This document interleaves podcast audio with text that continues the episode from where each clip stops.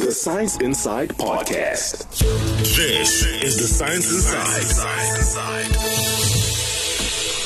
Hello and welcome to the Science Inside. We are still in the celebratory mood of commemorating great women in science, and we are keeping true to our promise by dedicating this entire month to all the lovely women who are contributing to the various fields in science. And tonight's, tonight's show brings you another pioneering scientist and researcher from the Council for Scientific and Industrial Research, which is the CSIR, with the Bioengineering and Integrated Genomics Research Group.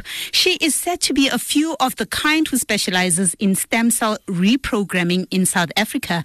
And only at 34 years of age, Dimakatso Gumede has managed to put herself right at the top of the list of those who are pioneering in this field. Gumede studied the role of a gene mutation which causes skin and lung fibrosis, a condition caused by uncontrolled scar formation that affects the, the organs and air sacs. She is a PhD student at the University of Cape Town, where she recently submitted her doctoral thesis, where she was advised by the late Professor Bongani Mayosi, who led her to study a rare genetic condition that is associated with lung, skin, and muscle fibrosis, which resulted in the breakthrough from the, for the South African medical science sector, which could change the treatment of various conditions. Her research is particularly interesting and effective effective as it focuses on the genetic variation among people of African descent. Thus, custom making medication and therapies specifically for those living in the African continent. continent. And in tonight's Unscience, we find out about what the Pimbwe people of Tanzania um, what the women actually do there when desperate times actually call for desperate measures and they use unconventional ways to make men's um, to make um, ends meet. But we're going to talk that a bit later in the show. But right now we go into the news with Lindokuhle Timakwe. Good evening, Lindo. This week's Science Headline. In your news making headlines this week, scientists pursue harvesting purified water from unconventional sources, and patients undergoing non-cardiac surgery are more likely to experience perioperative covert stroke. Good evening, I am Lindokuhle Timakwe. Through membrane distillation, researchers are able to purify water through a process called membrane distillation. This water repellent membrane exploits vapor pressure differences between hotter impulse liquid, called feed water, and colder purified water, known as permeate. One of the researchers in Department of Civil and Environmental Engineering in the Colorado State University Professor Tiezheng Tong, the membrane distillation does an even better and exceptional job other than other technologies such as reverse osmosis, which is unable to treat extremely salty water such as desalination brines or those produced by hydraulic fracturing. Though much faith has been placed in this process, distillation is not as perfect yet. One of the main challenges faced is the design of membranes that can efficiently purify water without any contamination of the already clean water. Tong and his team member Aruna Kota, who's a materialist scientist in the same department, teamed up so they could work on the core science behind designing this perfect membrane. They too have new experience described in Nature Communications. Reasons why membrane designs used in the membrane distillation functions better in comparisons to others. Tong said that the fundamental knowledge from their paper improves mechanic, mechanistic understanding on the water vapor transport in microporous substrates. It also has the potential to guide the future design of membranes used in membrane distillation. It is important to note that the feed water is heated in membrane distillation, which separates pure and impure components by differences in volatility. The microporous membrane becomes a key component to the setup as it allows water vapor through, not the entire liquid. It is standard that the membrane is made up of hydrophobic, water repellent material, just so it could only allow water through it, whilst also keeping a barrier for the feed water.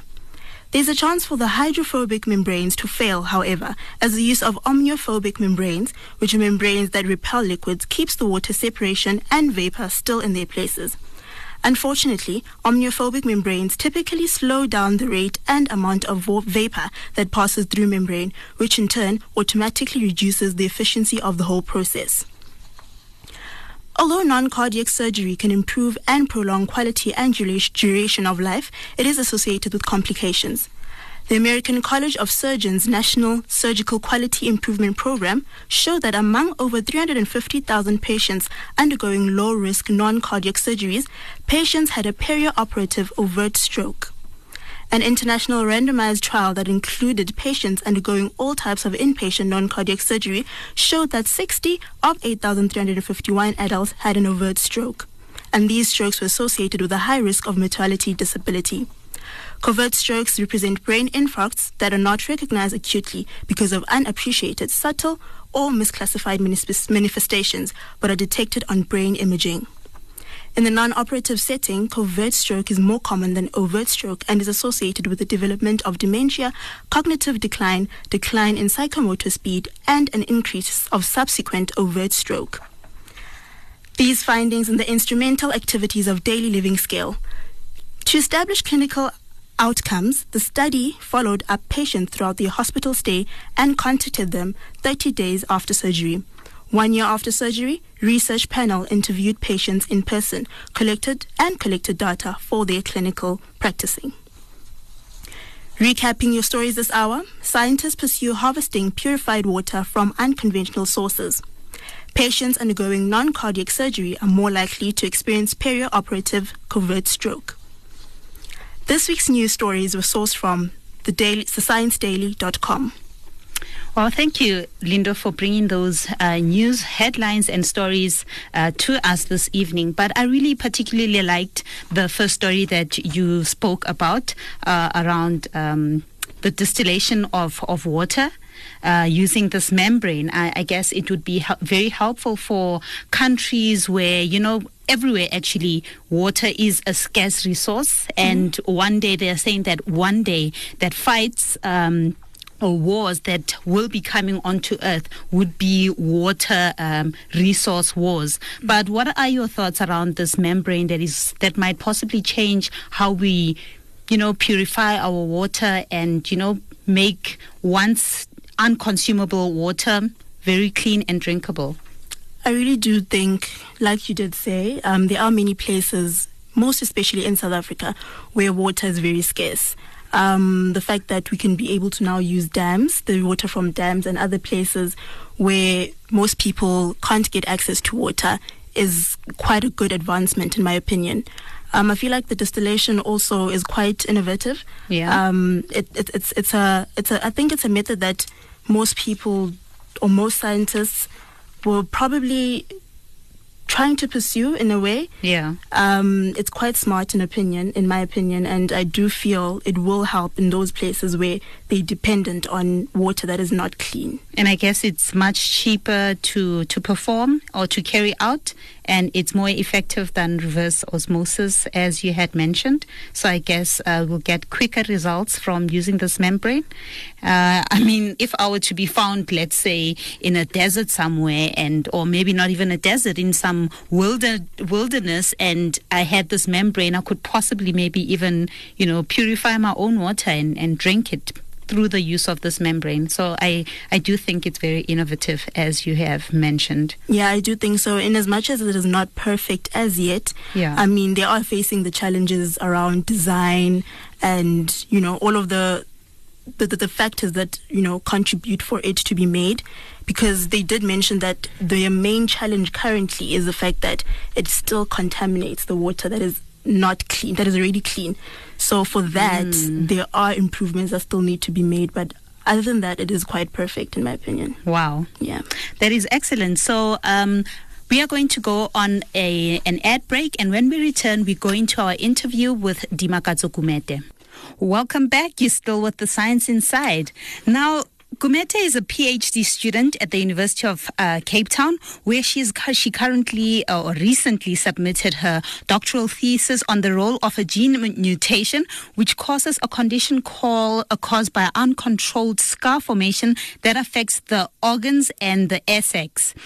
Her research is important because her, she works on creating um, dis- disease models on the innate immune system to study unique African gene controllers that lead to naturally uh, control viral viral load levels, um, actually without. Um, antiretroviral therapy. She has rubbed shoulders with the best in the field, such as Professor Bongani Mayosi and Dr. Gasnat Shab. Shaboodien at uh, the UCT's Hatter Institute for Cardiovascular Research in Africa and others, of course, at the UCT. Good evening and a very, very warm welcome to the Science Inside Dimakatso. Hi, Lewachan. Thank you so much for having me. Yes. So I'd like us to really go into this interview. It seems that you've always known what you wanted to, to do with your life and with your career, and being a scientist was one of those choices. But how did you manage to make your dreams come true, specifically speaking to the very unique dream of being a heart and blood disease specialist? Not many kids actually dream of being something like that. oh yeah. Um, firstly, science is fun. I found science very interesting. I was always curious about the questions of how does the heart work, how does the digestive system work, especially in high school. You know, so that's what got me very interested in choosing science when I got to university. And as for the cardiovascular uh, research, it's it's still a passion of mine, mm-hmm. but I slowly deviated from it and in in a, a very interesting way because uh, my work and my first project with the late Professor Mayosi was to look at cardiogenetics, and those are mutations, genetic mutations that lead to um, heart disease, particularly of the young athletes, because that was the focus of his research. And as I went on with the work, I actually shifted my focus from the cardiovascular research to another genetic disease that causes skin disorder and lung fibrosis. But the cool thing is that I use what we call pluripotent stem cells, and those are cells that can become any cell type in the body. They are more of embryonic like. They're similar to the cells that actually make a human being. So I used those cells, which we made in the lab at UCT, in order to try and understand how this skin disorder and lung disorder occurs in the South African family that you were investigating. Okay, and um, I also happened to speak to your uh, supervisor, Dr. Janine Schofield, and this is what she had to say about you. This is Dr. Janine Schofield, research leader of the Bioengineering and Integrated Genomics uh, Research Group at the CSIR. Dima joined our lab about a year ago, and I think her contribution to the work that's being done here has been phenomenal for a number of reasons. And the first is that she's one of only a few people in the in the country who has reprogramming stem cell expertise really quite phenomenal. Her PhD work with Professor Bongani Mayosi in its own right was really significant. But what she's been able to do is take that knowledge and apply it to the uh, research questions that we're interested in doing. Now, Janine has spoken about this research that you've um, carried out under the guidance of Dr. Bongani Mayosi, and you have also touched up on, on that. But why is it so groundbreaking and what is the importance of this kind of research? It's really groundbreaking because one of the discoveries they made, and it, took over 20 years, as um, it was mentioned, I think, in late 2016 or 2017, where they discovered the cardiogenetics um, disease or the gene that causes heart disease.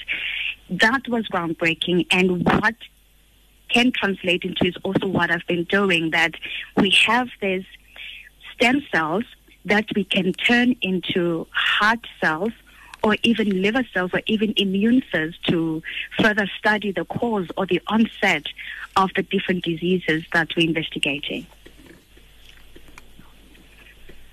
Hello? Dima are you yes. still there? Yes, I'm still there.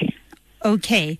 Um, and getting to where you you are right now was not uh, an was not an easy journal uh, journey, and also getting mm. to the pinnacle of the study, which was not easier either. What kind of challenges did you face in undertaking this research? For my PhD research, as I mentioned, that we I investigated how a rare genetic disease or mutation causes skin disorder lung fibrosis, but it was also associated with muscle degeneration.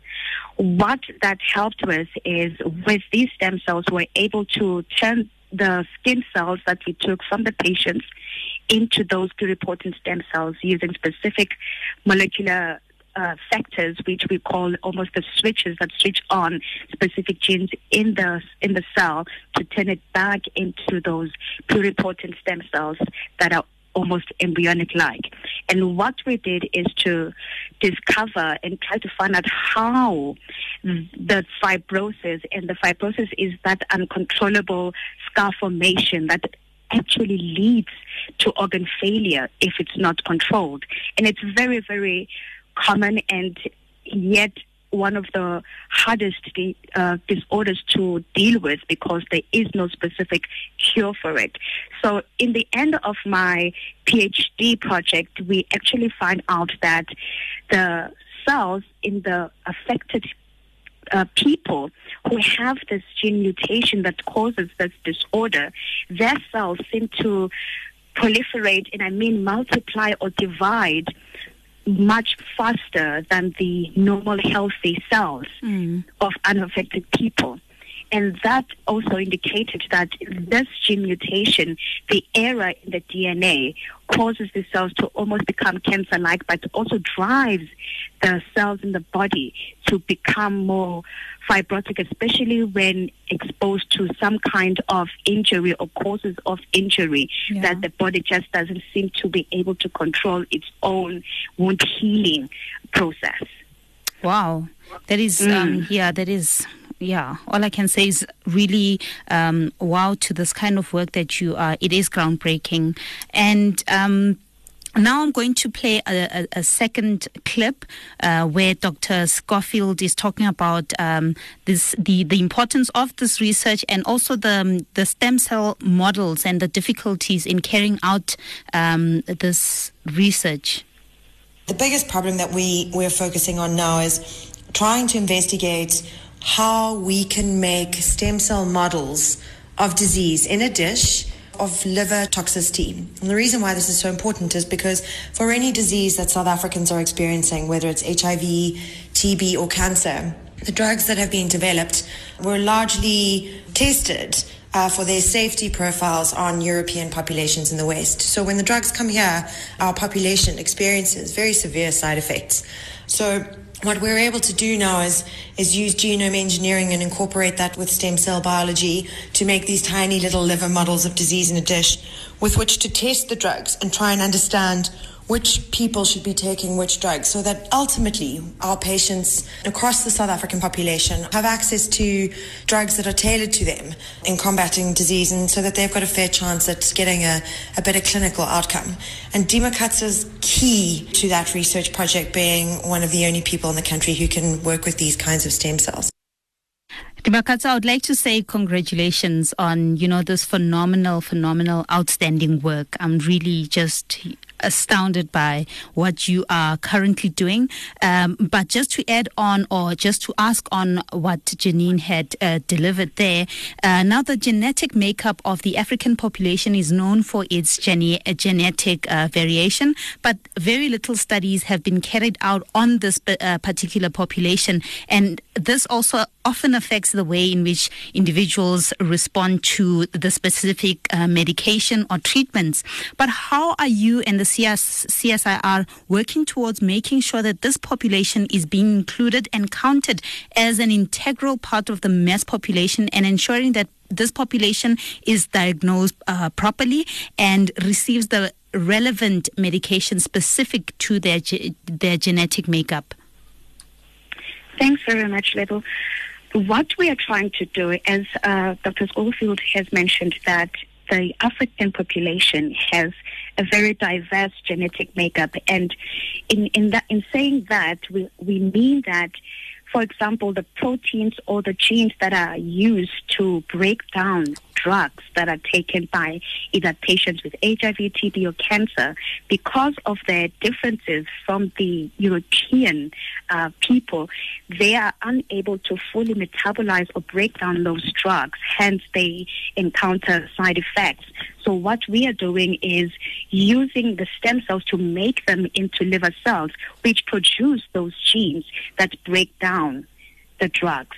And what we want to do in the long run, and that is this is a, a long term project or long term aim, which we want to make sure that it benefits the people in South Africa who have or experience those side effects when they take those certain drugs with different drugs that they do not respond to is we're able we want to make what we call the precision medicine and she mentioned tailored drugs yes. we want to be able to identify or screen the people who do not respond to the different drugs and want to see their genetic makeup. You know, for example, uh, most drugs that are that are tested in the European population might just have uh, people that have a gene makeup of, for example, AA, whereas for the people in South Africa, we have a genetic difference of AB. So you can see that the AB will not be able to uh, break down the drugs that have been made for the AA type of people.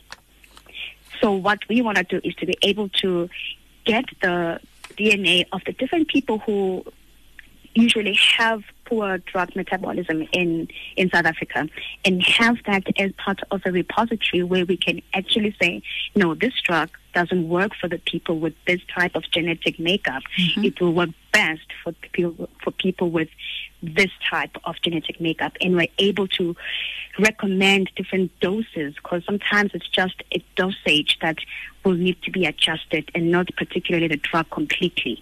But in other cases, there will be different drugs that may work similarly but much more effective in people who have the different genetic makeup as uh, from the European.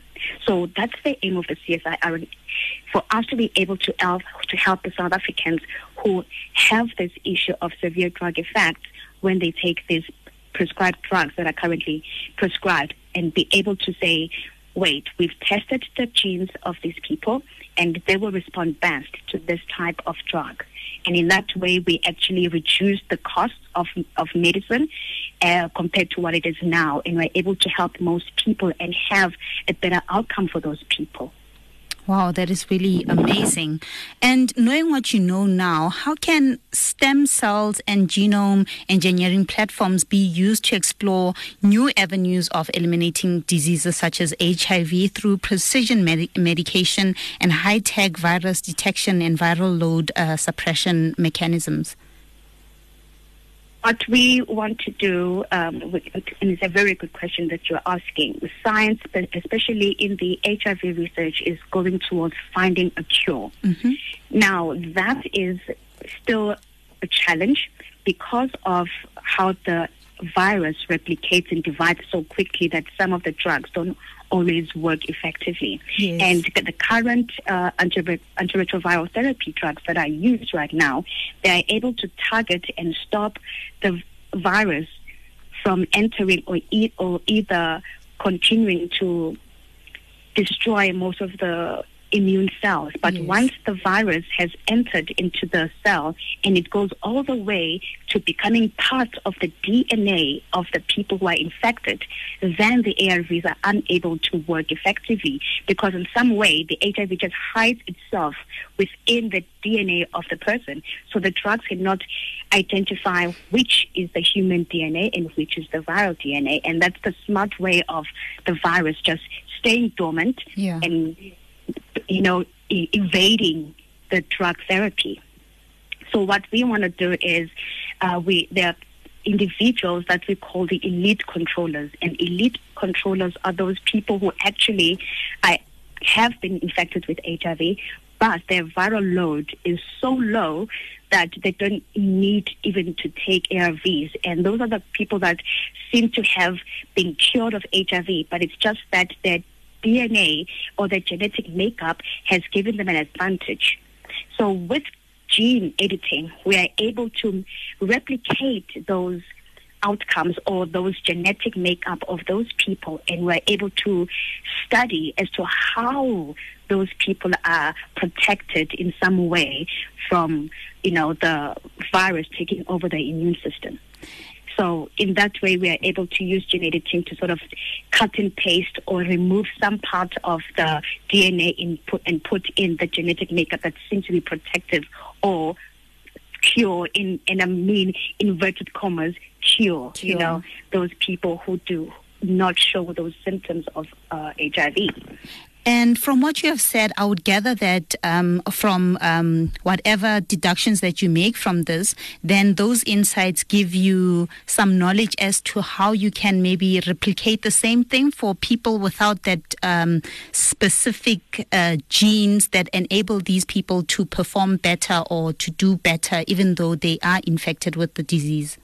Mm. And that, that, that's the beautiful thing about stem cells that, as I mentioned, we can turn them into any cell type in the body. We can turn stem cells into white blood cells, immune cells that are actually infected by the virus, by HIV, and we can infect those cells with the virus itself and then try and see if we can actually see and get or rather target those pathways that the virus itself seems to use to evade the ARV therapy. Hmm. That is very yeah. interesting, uh, Dimakatso. But uh, while uh, over the weekend I was watching this uh, particular show, they were talking about um, twin siblings, right?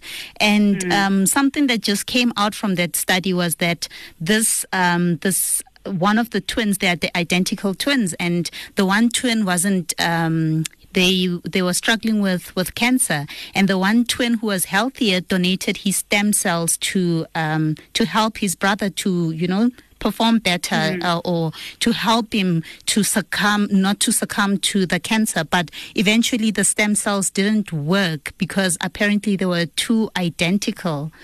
Uh, is there something i mean i thought that maybe it would it, they were supposed to work better or fight the disease better because you know they've got the same thing but um, the other one is has got healthier cells.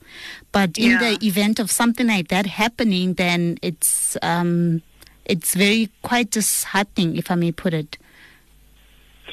Well, that, that's the thing that even though you, you, there might be identical twins, you know, there's just slight differences in their genetic makeup.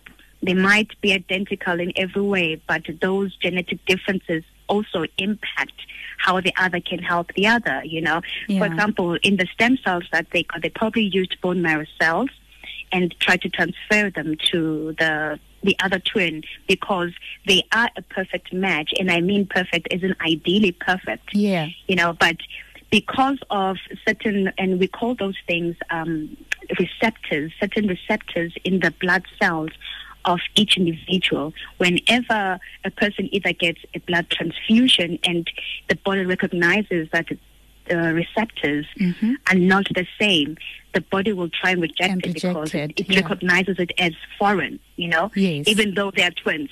So it's one of those little differences. And what um, I should say, regenerative medicine and stem cell therapy is trying to do is trying to use the person's cells and make uh, the white blood cells and transfuse them back into the individual. And that is what we call um, uh, to prevent immune rejection or organ rejection. Mm-hmm. And in that way, the person can use their own cells to cure themselves. That's what stem cell therapy ideally wants to do and eventually wants to do, even though there's still a long way to go with that. Wow, that is phenomenal. And just the last sec, um, question in this segment, what would you say you you have learned from work, working with Dr. Bongani Mayosi as a young black woman, and what were the outstanding lessons from being uh, with him or un, being under his guidance?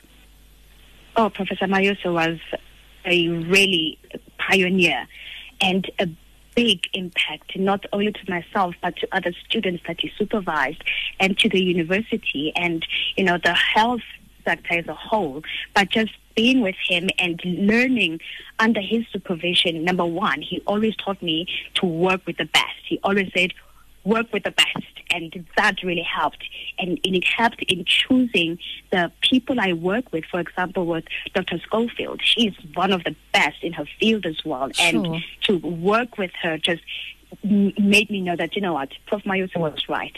But they also taught me to have my own voice. Usually students are afraid to voice out what they think especially postgraduate students, if I may say, um, that they're sort of afraid to usually voice out their ideas, you know, to um, experts and also their supervisors and, until they're at a point where they know their project well. But Professor Mayosi taught me to ask questions gave ideas, gave suggestions to the project that I was working on. And that helped me to be independent and to also trust myself in what I'm doing because every postgrad student knows what they're doing. We're just there to learn and we learn quick when we are given the platform to contribute to the work we are doing ourselves. And Prof. Mayosi really helped me with that. Wow. Um, Right now, Dimakatso, we're going to go into a break. Please stay uh, on the line, and then when we return, we are going to go into unscience. It's that time of the show where we get a little bit silly, where we look at the strange side of science and we look at interesting studies that have piqued the interest of scientists and researchers. Some of the re- sometimes the research is quirky and at times just outright ridiculous. So let's get into it. Today. Today's Unscience was produced by myself. Thank you for joining us again for this segment. But what are your thoughts around polyandry or prospects of women having more than one romantic partner? I must say, given the fact that there are more women than men, mm-hmm. um, the ratio is a bit high. So it would be really interesting to find out how that would go. well, new research conducted by the University of California now challenges social uh, norms of males and female sexual stereotypes, saying that multiple spouses can just be as good for women too.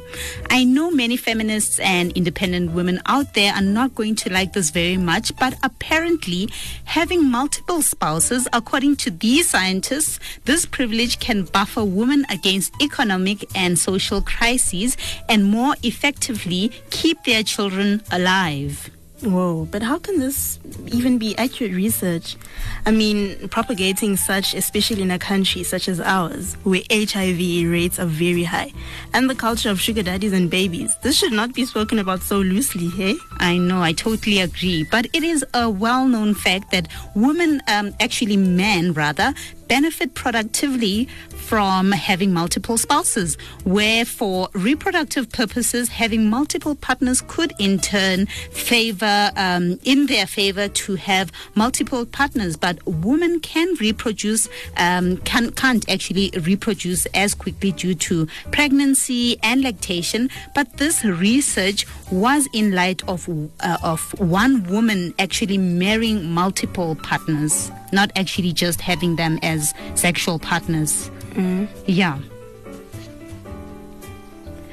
Well, but then funny you should mention that uh, you should mention that because um, South Africa has um, some consequences of, uh, of you know this uh, reckless kind of research and stating such things on radio, um, it could have, you know, very uh, dire effects uh, on people who are listening right now. But this study was carried out in Tanzania, where data collected from about 2,000 people living in a small village in the northern region of Rukwa Valley led to this conclusion. Okay, but how does this assist women in securing her, in, a woman basically in securing her future and the future of her children? Well, reasons as to why women might benefit from having multiple marriages was not clear, but a professor of anthropology and uh, lead researcher Monique Borgerhoff Mulder says that marrying multiple male partners could be a wise move for women where men's economic productivity and health vary radically over their lifetime due to challenging environmental conditions. Okay. Mm-hmm. So, are you saying basically just because men have shorter lifespans, it's better for women to have a man or two on standby? Well, I wouldn't really put it that way, but that's what they are saying essentially. Okay. Mm-hmm. Postdoctoral fellow at the Max Planck Institute for Evolution, Evolutionary Anthropology and the study's co author, Cody Ross, found that women who move from one spouse to the next seem to have more surviving children during the number of years they had been married, whilst in contrast, men tended to have uh, produced fewer surviving children with the individual women they were married to over their lives. Okay, this is quite interesting. But maybe you can play around with it. Don't you think they should put it another way by saying, as a woman, uh, marrying multiple times increases your children's lifespan because of the multiple caregivers' ability to provide better than one, you know, as opposed to saying polyandry is the solution to a woman's lack of meeting life's hierarchy of needs. Listen here, I agree with you. But this study does come off that, you know, the study does come off a bit of uh, as a condescending and a standoff-ish one uh, towards women. But uh, Borgerhoff Mulder collected information on the births, the deaths, the marriages, and divorces of all households in a, in a Western Tanzanian village over a period of 20 years. The people who live there are of Pimbwe heritage, and their people have a long history of hunting, fishing, and farming um, cassava and maize and conducting small business. However, crop yields are unreliable due to unpredictable rainfall, poor soil conditions, agricultural pests, and theft. Ross also cited that a longitudinal study like this one, which employs continuous or repeated measures to follow particular individuals over prolonged periods, was much more reliable than records collected, uh, then studied retrospectively. Okay, so for these people, it seems it's quite clear that having multiple partners seems to work or have worked for this region in Tanzania. Correct. And it would be reckless to try to impose this on other regions or countries because conditions and circumstances are not the same. But not to say that there are not cases of women having multiple husbands in South Africa or across the world for that matter. And I believe that it would be for completely different reasons if we were to find these facts. Okay, but like, how accurate is this in terms of facts? I mean, bearing in mind that these res- researchers are not even from Africa. Sure. According to Borgerhoff Mulder, having children is still a key currency in very rural parts of Africa, adding that evolutionary biologists measured the benefits in terms of numbers of surviving children produced during the marriage. Honestly, I'm just waiting for the importance of the study and what they're trying to prove by all of this. right. It was to emphasize the fact that in many rural regions in Africa, reproductive among um, and inequality among women emerges not only from uh, reproductive suppression, but more likely from direct competition among women for access to resources. And these resources actually also included multiple high quality caretakers to help around the house and the farm, and from the cultural context uh, you know, the more the merrier. Hel- having helpful in-laws to advise in situations where you might need them to to to, you know, put a hand in. I wonder what the population of men against women is. Otherwise, I wouldn't see this turning out well anywhere else in the world. Well, as of today, the current population of the United Republic of Tanzania stands at over 61 million, according to the United Nations latest, estimates. Tanzania has one of the biggest birth rates in the world, with more than 44% of the population being under 15 years of age. The fertility rate is estimated to up to five children born per woman. That's quite a lot, Yeah, hey? that's too much. yeah. I don't think uh, I would be able to do such, No, eh? Yeah, but well, that's my opinion. And marriage is formal, and either partner can actually initiate divorce. And men and women may have more than one sexual partner uh, than marriage partners, but sexual partnerships are quickly recognized as marriages. I don't know. I feel like they're playing around with a lot here. First of all, the marriage. But I guess we were all raised differently. We all have different views. But honestly, with the 44% rate of people that are giving birth under the age of 15, it's, it's ridiculous in my opinion. Yeah, and it's just shocking that, uh, I mean, HIV and malaria are one of the um, killers yeah. of, of the population yeah. there as well. Uh, but well, it's different strokes for different folks. It and is. this week it was unusual, unlikely, unscience. And this week's Unscience was sourced from ScienceDaily.com, and the music is from Bensound. Stay curious, stay informed, stay on the Science Inside.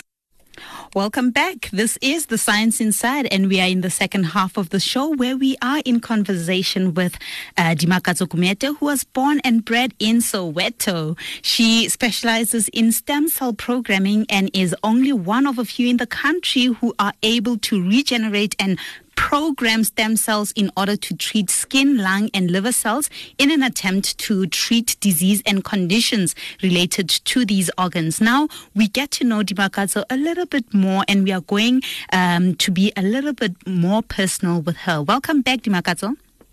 Thanks. Thanks, Lebo.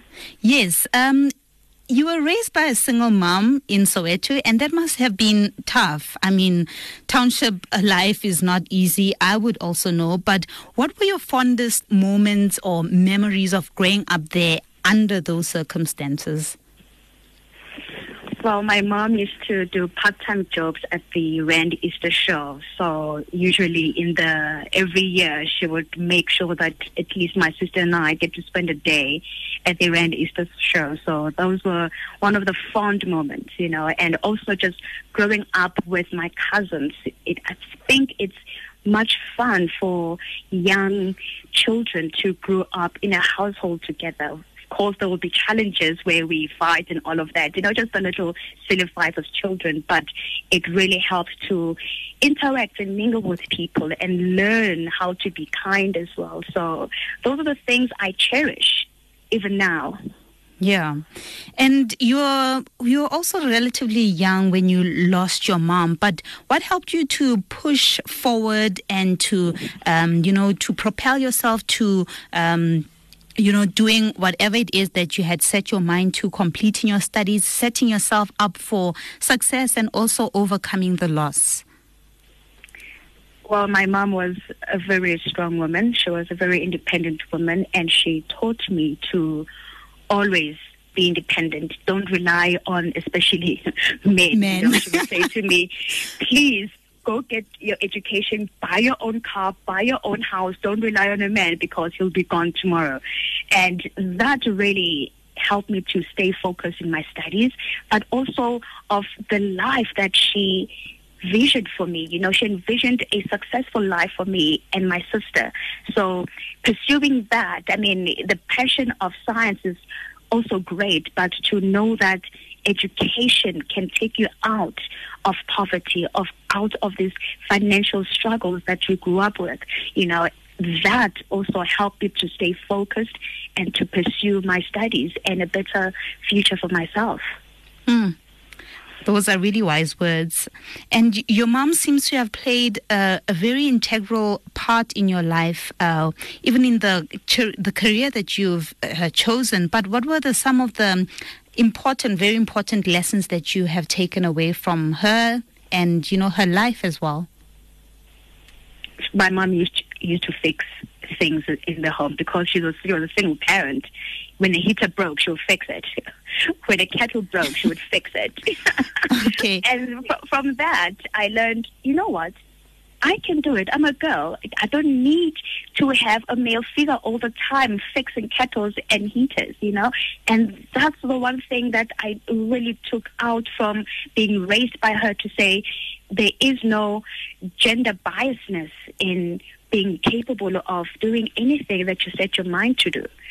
And that is what also made me believe that as a woman, I can do whatever I believe I can do. Hmm. And according to um, to Dr. Schofield, you also have some superpowers. So let us listen to what she has to say. The other thing that makes her so remarkable, of course, is her extensive linguistic skills. So if you can imagine, one of the things that we are really passionate about is scientific dissemination, particularly to the public and particularly to young girls. Now, it's one thing to try and do that in English, but Dimakatso does it in isiZulu and Sesotho. So she's reaching individuals that we never thought we were going to be able to explain this kind of work to. And if she can inspire young girls to enter the realm of science with this really, really cool scientific technology that she's doing, I think I think that's just as important as the research that she's actually doing. Well, there you go, uh, Captain Dimakatso.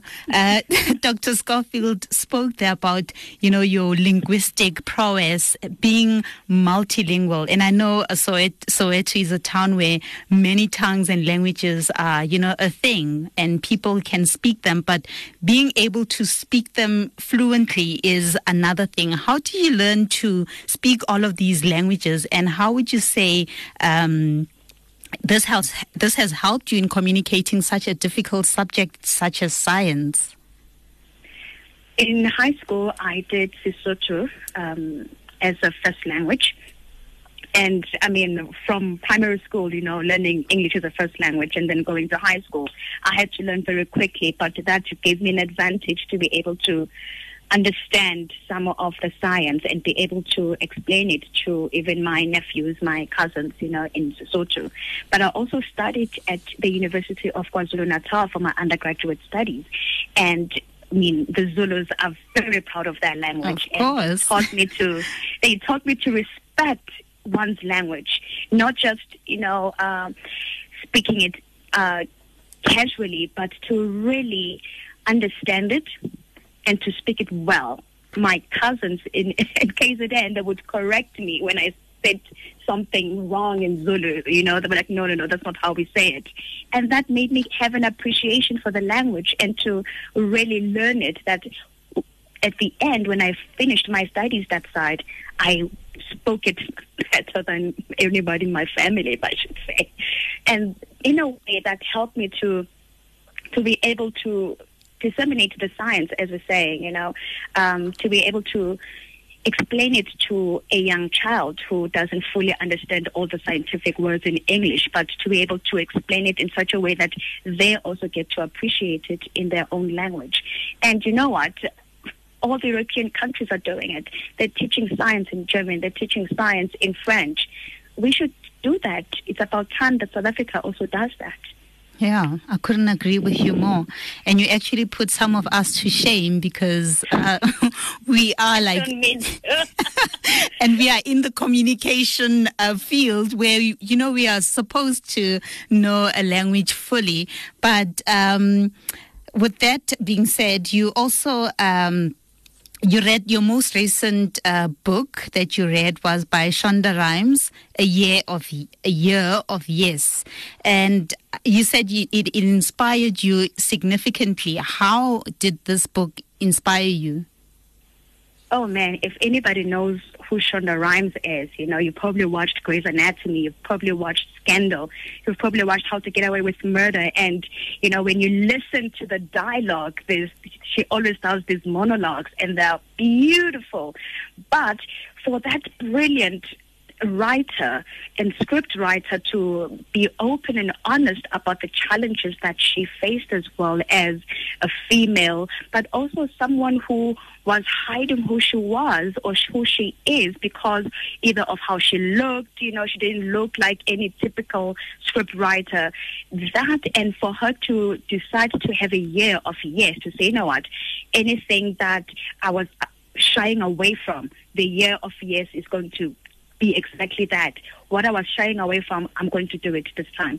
That also encouraged me and helped me a lot to say, you know what, sometimes we put so much of our lives aside, especially as postgraduate students, that our focus is just study and we put our social life aside, you know, that helped me to get out of that mode and to say, you know what, I'm going to start having a life outside my studies. And even though they will take most of it, but I'm going to say yes to certain things. I'm going to say yes to things that I didn't even think I would say yes to, but things that took me out and made me braver, made me bolder, and be able to be more open and vulnerable with myself as well. Hmm. And speaking of, you know, social life, beyond the white coat and the lab, what do you do to kick back and to unwind? Uh, I, I love reading. I love watching movies. I'm a Marvel fan, so I'm kind of upset and sad that the Avengers have ended. Oh no! but I, I love um, outdoor activities, especially hiking. Having uh, lived in Cape Town, I got to appreciate more of the outdoors, you know, and like like Shonda Rhimes say, say yes to things you're afraid of. If you're afraid of camping, why not camp once? You know, so I'm I'm still in that attitude to say let's try new things that I haven't tried. So I love doing outdoor activities. I love playing tennis and sport and running. Running is one of my favorite things. It's it's easy, it's fun, you know, and you come back feeling refreshed, even though your muscles are kind of tired but it's one of those refreshing and mind clearing activities, and it's absolutely free. You just get on the road and run. Yeah. And how has this um, improved um, the scientist that you are? That is a very good question because it has helped me to also think about things differently and not just think that there is no answer to the questions I'm asking. Mm-hmm. You know, any question that one asks, somebody out there in the world must have thought of it as well. Yeah. And when you Google things, I mean, people Google strange things and there are answers for those yeah. strange questions. yeah, so be curious, continue to be curious, continue to ask questions. And that's what science is all about asking the questions. And I, I told my cousin that at the end of a PhD, it's not more of having all the answers, but it's being able to ask the right questions. Yeah. That will help you pursue your research and the question that you're asking further. And that's what we do in science. We're asking further questions. How can we target HIV? We don't just stop, oh, well, the ARVs are there, but and stop there and we can't find a cure. Mm-hmm. But let's pursue the question of the of the cure. How can we get a cure? Yeah. Wow. So I'm I'm really pleased and happy to to hear that you're a well-rounded human being, because a lot of people just seem to think that scientists are these boring people who wear white coats, who wear glasses, and then who just sit behind very unfriendly laboratories. But you've just shown us a very interesting side of of scientists that they are also only humans like everybody else. Mm. And with um, do you have any parting words to to students whose shoes you were once in before. Do you have any encouraging words for our listeners tonight? I would say go out and pursue what you want to pursue. There will always be those misconceptions that certain people can only enter into certain doors. And that's not true. Yeah. All you got to do is find a way to have that door open ask the right questions, speak to people who are able to help you, and believe in yourself. Most importantly, believe in yourself and do what you love. In that way, it will not be a hard thing to wake up in the morning and going to school or going to work. Yes. Hmm. Yeah. Those are very powerful and encouraging words because we do sometimes lose sight of what we had intended to do with our lives and then we just sort of give up along the road. But I have been inspired by your story and uh, now I know that there's another superhero in um, the science field who's pioneering and who's really doing really phenomenal work. Uh, I'm really just, I can say I'm proud of you as thank a, yeah, as a woman, as a scientist, and um, as a love of science. Thank you so much for the work that you are doing. Thank you. And thank you for, for being on the Science Inside. Thank you for having me. It was a wonderful interview. Thank you. Thank you very much. Uh, that was Dimakatso Gumede, and um, we'll go on a short break right right now. When we return, then we are going to uh, wrap up. This week on the Science Inside, we were once again paying tribute to the pioneering and hardworking women who are making a contribution, a significant contribution to uh, the fields of science and technology. And this week was no diff- was not different at all. We had Dimakatso Gumede from the CSIR, and she spoke about her contributions towards her groundbreaking methods of treating HIV and other uh, cardiovascular uh, conditions through through stem cell reprogramming. Her research is well on its way in customizing treatment and medication, particularly in the African continent, where many studies and research is based on Caucasians and mostly overseas. And uh, that way, that is where we will leave the show for tonight. And um, of course, before we go, we would like to thank all of the guests who were featured on tonight's show, starting with Dimakatso Gumede and her supervisor, Dr. Janine Schofield. And uh, the team behind the scenes is uh, production by Lindokuhle Dimakwe, and tech was by Spiwe Muloi. That was it on the Science Inside to tonight, but you can also find our podcast on podcastvits.journalism.co.za forward slash science and you can also find it on iTunes. And uh, The Science Inside is produced by the WITS Radio Academy, funded in part by the South African Department of Science and Technology. Good night. The Science Inside Podcast.